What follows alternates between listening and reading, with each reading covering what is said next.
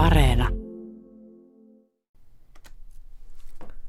Viime syksynä alkoi ilmestyä uusi kulttuurilehti nimeltä Porvoon kipinä. Porvoon kipinä käsittelee perinteitä, historiaa ja taidetta mystisellä otteella. Matti Rautaniemi kirjoittaa suomalaisten pihojen oudoimmista puolista. Luen kirjoituksesta otteen päivän mietelauseeksi. Rakastan vanhoja omakotitaloalueita. Painotan tässä sanaa vanha. Sellaisia, joissa näkyy ja tuntuu, että paikassa on asuttu pitkään. Niin pitkään, että on ehditty juurtua.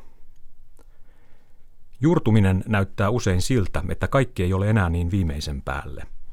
Kun ihminen kotiutuu, tietty pintakerros karisee hänestä pois, aivan kuin kipsinaamio murenisi. Sen alta paljastuu jotain perinjuurinarkista – Kauhtuneita verkkareita, reinotossuja ja kampaamattomia hiuskuontaloita, jotka kätketään verkkolippiksen alle. Tämä homsuinen kotoisuus kuitenkin kertoo myös jostain alkuvoimaisemmasta.